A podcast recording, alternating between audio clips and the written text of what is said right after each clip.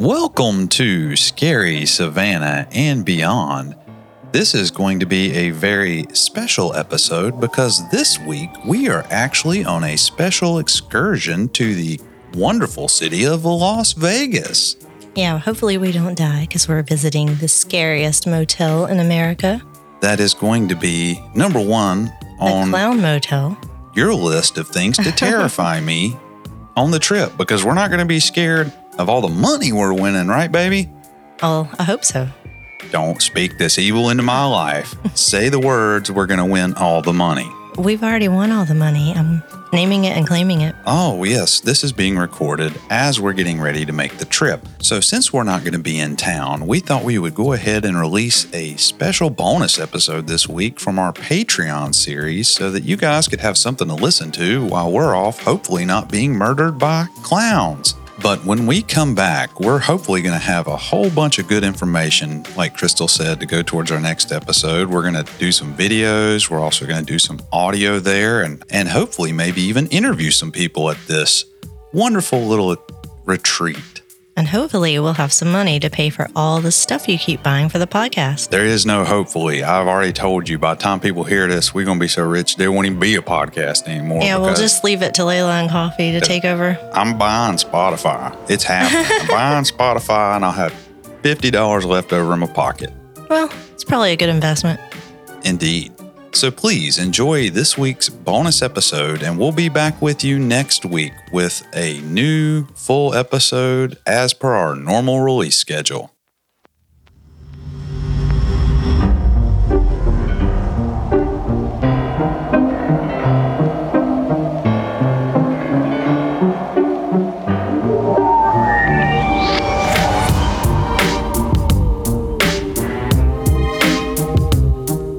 Welcome to Scary Savannah and Beyond. This is going to be episode number Florida. Patreon episode number Florida. Cryptids from A to Z. And this time we're finally getting a little closer to home, and we'll be talking about the state of Florida. Last week we talked about Delaware, the first state. I forgot about that. Well, it happened. I know earlier today when I was looking up Florida, I was like, did we do Delaware? Because I knew that came right before it. But of course we did. This says we did. We had a whole talk about state capitals and such, and I didn't oh, know yeah, a thing yeah. about any of them. I'm sure you know the capital. Tallahassee. Yeah. We discussed that on yeah, the previous episode. I figured episode. you know this one. Yeah, but what's the capital of Idaho? Don't put me. Boise. Oh, I picked an easy one. What's the capital of Rhode Island? Providence. I'm just going to go with okay. It is. I don't know. Yeah, sure. Fact checker. Get her on I this one. I promise it is. So the cryptids we're going to be covering tonight come from that Sunshine State. I'm assuming that all of these cryptids come from ancient Norse mythology. Basically. Okay, good. Awesome. So maybe we'll do this one a little different than previous episodes. Would you like to talk about one of the cryptids, Crystal? Okay, I'll do the first one. And it is the muck monster. This sounds like one you would like. No, it's, it's dirty. It's dirty. You oh, don't like dirty things, and yet muck. You keep coffee in the house. Unfortunately. Florida may be the Sunshine State, but it's full of things that will kill you, like alligators and snakes. And it also has some elusive cryptids you may spot if you have a keen eye. I saw something somewhere in some of the research I did that said that Florida is basically the Australia of America as far yeah, as creatures everything go. Everything wants to kill you. They're all big and they're all deadly, mm-hmm. including the mosquitoes. If you find yourself in Palm Beach, Florida, there's a lagoon that is said to be the home of a cryptid they call the muck monster. In two thousand nine, two men who were keepers at the lagoon were attempting to remove what they assumed was a log from Lake Worth Lagoon. When they got within ten feet of this log, it suddenly took off. They were unable to track it down, and nothing ever broke the surface, such as a dolphin or a shark would.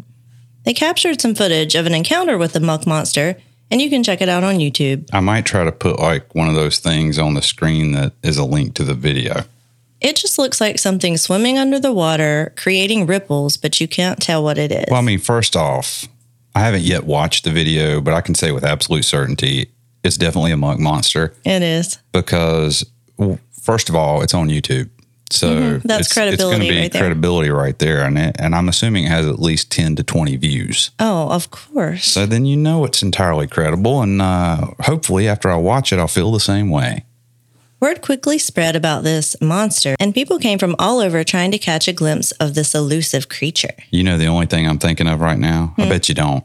Do you remember the Andy Griffith Show's made-for-T V movie, Return to Mayberry? Mm-hmm.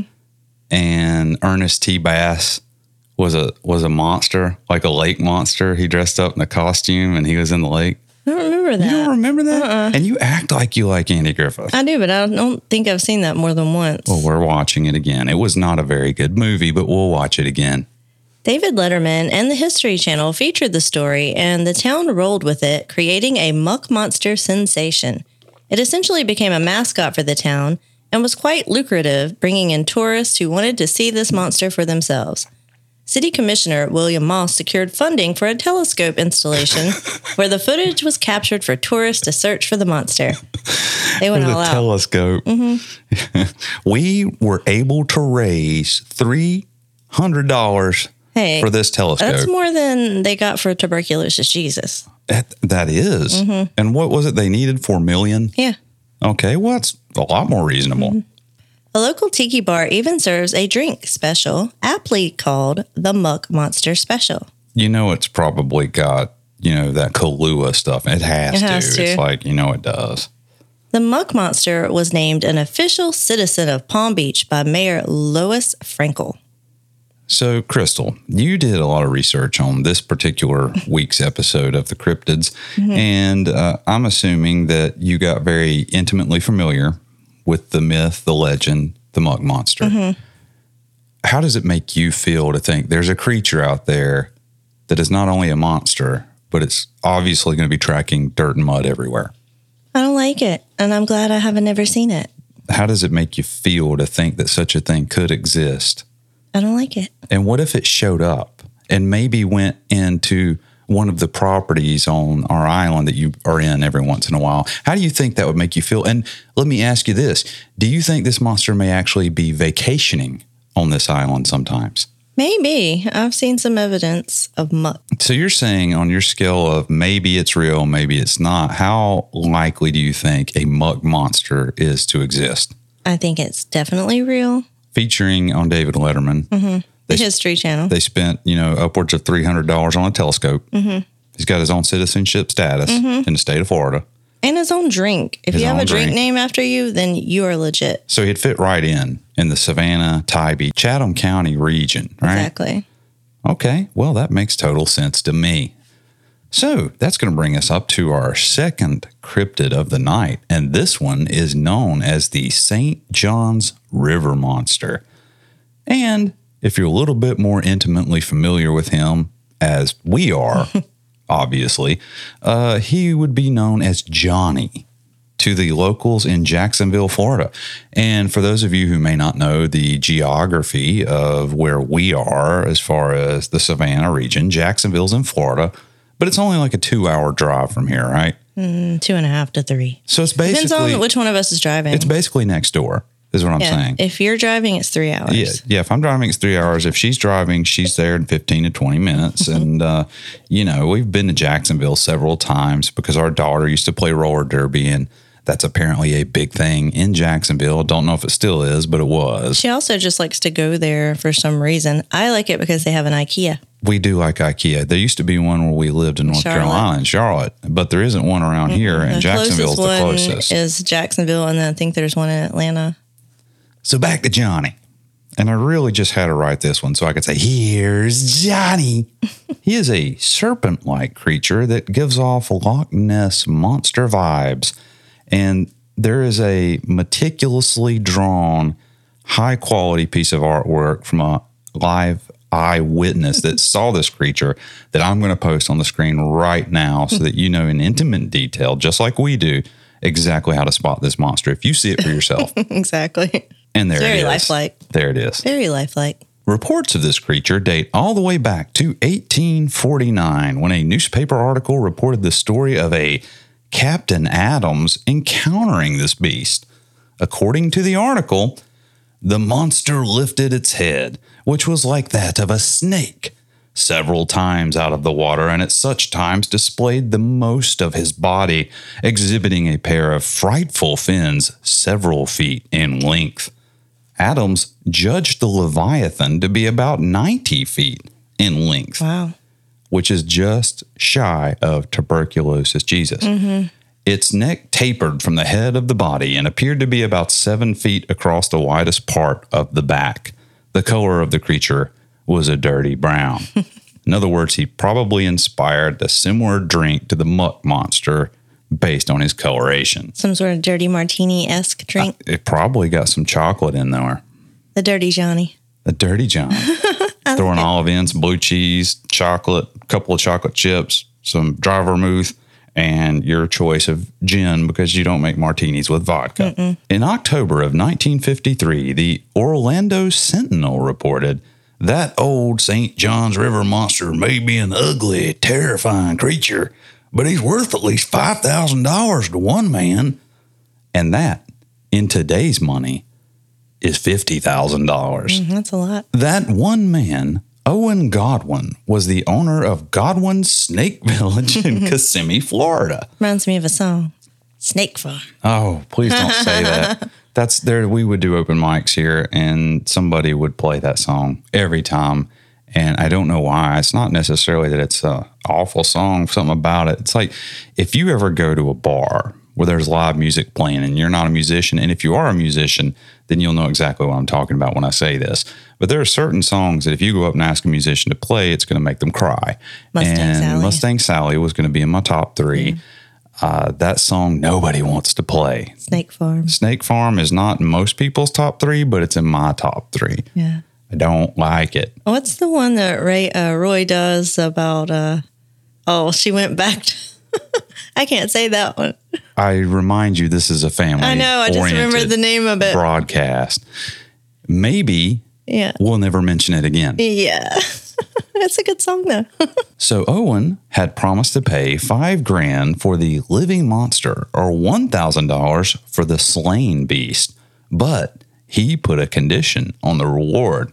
He required that the monster must be at least thirty feet long and have a horn like a narwhal, because why not? Exactly.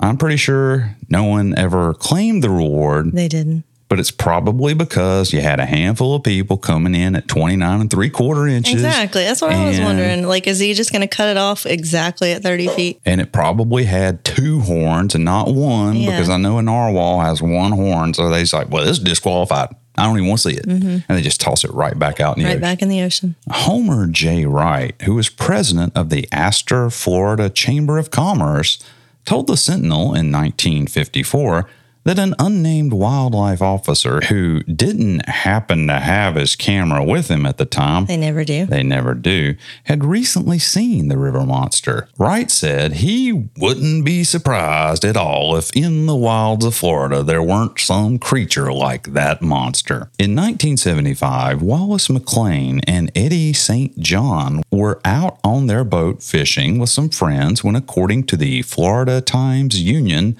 and the Tampa Tribune, Brenda Langley, one of the two women on board, suddenly stood, pointed, and gasped. Can you give me a gasp? That was really good. McLean said the monster's head rose from the water like a periscope, then stared at him for a minute and a half. So you just, that's a long time to just stare.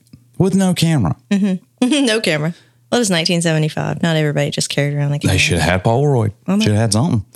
The monster was the color of boiled shrimp, hmm. said McLean. And very specific. Yeah. It's like, it's weird that that's how you would describe the color. Well, I was a fisherman, so maybe. Well, it would make sense. And maybe it looks like a big shrimp. I don't know. Maybe it is a big shrimp. Maybe. And if it wasn't pink, then I'm not sitting here talking to you. That's what he said. So basically, he's uh, doubling down on the yeah. coloration here. And yeah, he is adamant that he's it was the pink. Kind of guy that realizes there are three to four different colors of the color white when you're painting a room. There isn't just white. You got white, you got Ecru. Eggshell, you got... Uh, Ecru. It, I didn't ever heard of that one. There's got to be a fourth one. Give me a fourth white for our room. Um, Off-white. Off-white. thank you for your in-depth analysis of paint colors and interior design. And it's just like, you only know like four different colors. Like we'll play a game and there's clearly a light purple and you keep calling it light pink. It and pink. It is not pink at it's all. It's definitely pink. There's dark purple and light purple. There is no pink in this game. There, well, I only say light and dark because in your mind, it's a light and a dark. It it's make it's any purple, difference. It's pink. It is not. Okay, it's purple. We are going to pink. Put a picture of those two tiles on the screen, and I want people to tell us what color Maybe I'll do a Twitter see. poll yes, and be please, like, what people. colors are these? Yes, tell and us I'll, two And colors. I'll give them Don't two give options. Them options. No, I'll give them two options. I won't give any. I'll give an option to say uh, light purple, dark purple, or purple and pink.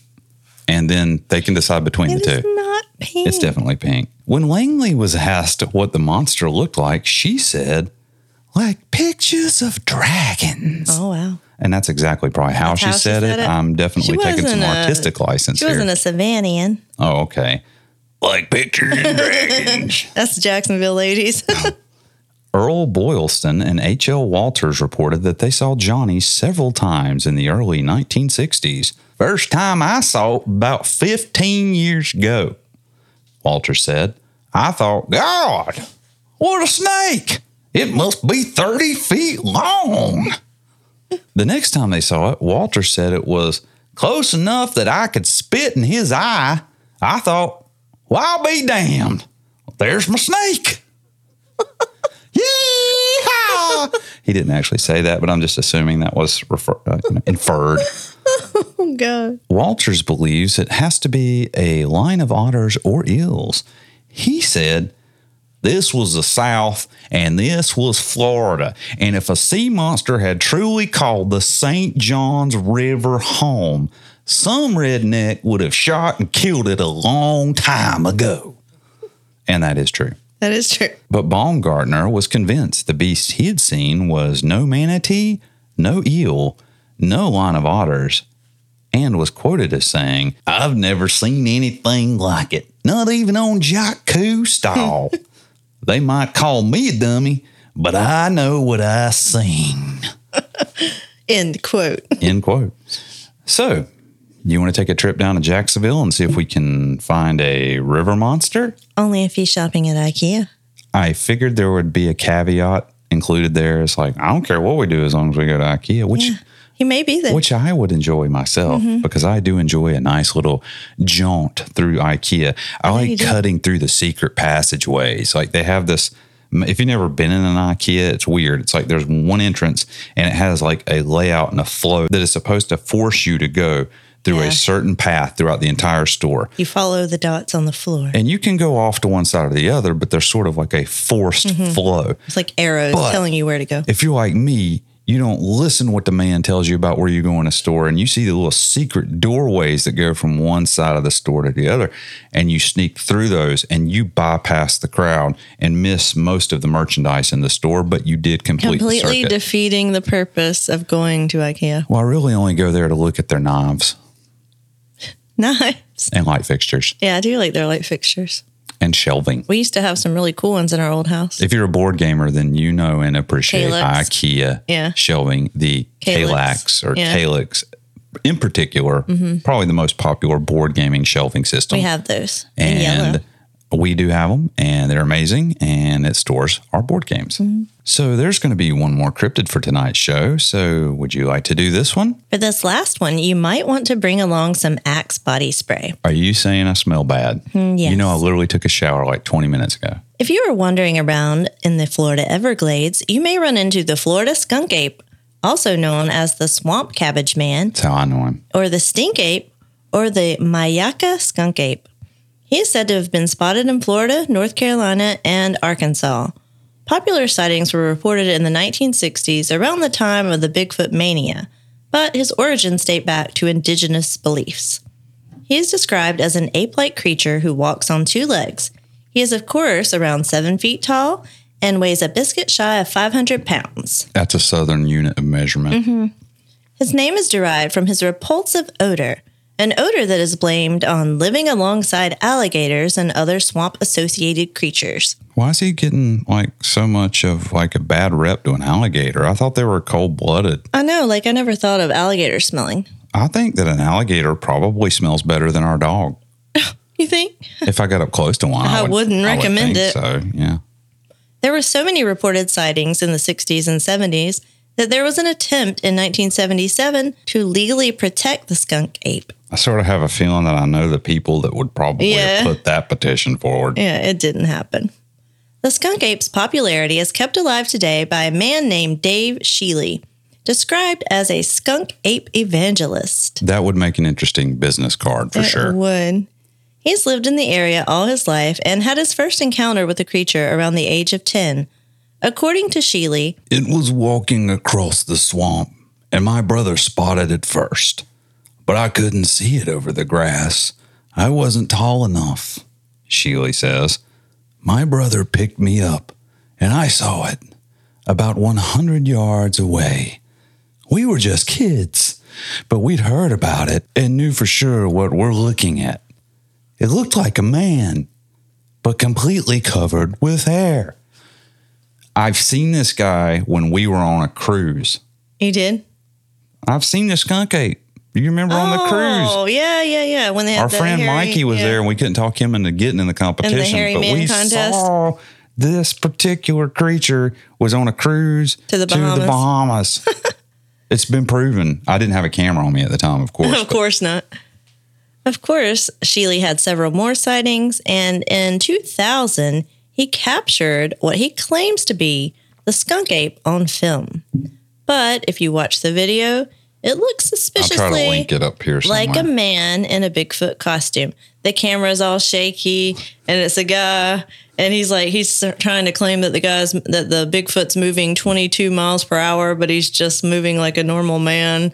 It's completely... So it sort of feels like something that'd be on an episode of It's Always Sunny in Philadelphia. Yeah, yeah. So you got to watch the video. Okay, so he swears it's real, and he operates the Skunk Ape Research Headquarters in the great city of Ochopee, Florida. He claims to have evidence, including footprints of the skunk ape. He offers tours and campouts in the Everglades. Yeah, I'm going to pass on the camping in the Everglades. Yeah, but while you're there, you can pick up a skunk ape t-shirt or a commemorative shot glass. Yeah, I'd like a shirt and a shot glass. You can also check out Shealy's menagerie of ten-foot-long pythons and talking parrots. Wow, this sounds fun. Sightings of the skunk ape continue to this day, and Shealy is doing his part to proselytize his belief in this legendary creature. And this is supposed to be a picture, an actual picture of the skunk ape captured in nineteen ninety-seven. I honestly don't see any reason to not believe this. I don't either. It looks good to me. I'm sold. I really want one of those shirts, though. I'm going to see if he's got a website. I want one, too. Okay. So get us some shirts. Okay. So that will do it for episode number nine of our Cryptid series. And next episode, I think I know what comes we're next. We're going to be talking about the great state of what comes after F. G. Which would be? Georgia. Probably Georgia. And who knows what kind of cryptids we have here. I actually have no clue. I can't believe we don't have one on Tybee. We might. We might even know him. Or them. Yeah. As in plural. Yeah, we do know some weirdos. Yeah, we do know about the Void. We should talk about yeah, that. The Void, the void mm-hmm. which is now a candy store, but it used to, it be, used to be really a place you disappeared. Unique. Yeah, yeah, you disappeared, and especially with this one dude that looked homeless, and uh, but I, he wasn't. we, I know a cryptid. Oh yeah. We'll talk about it on the next episode. Oh, you're going to leave me hanging. We're going to leave our viewers hanging, but okay. We'll talk about it next episode. Okay. So we'll see you next time.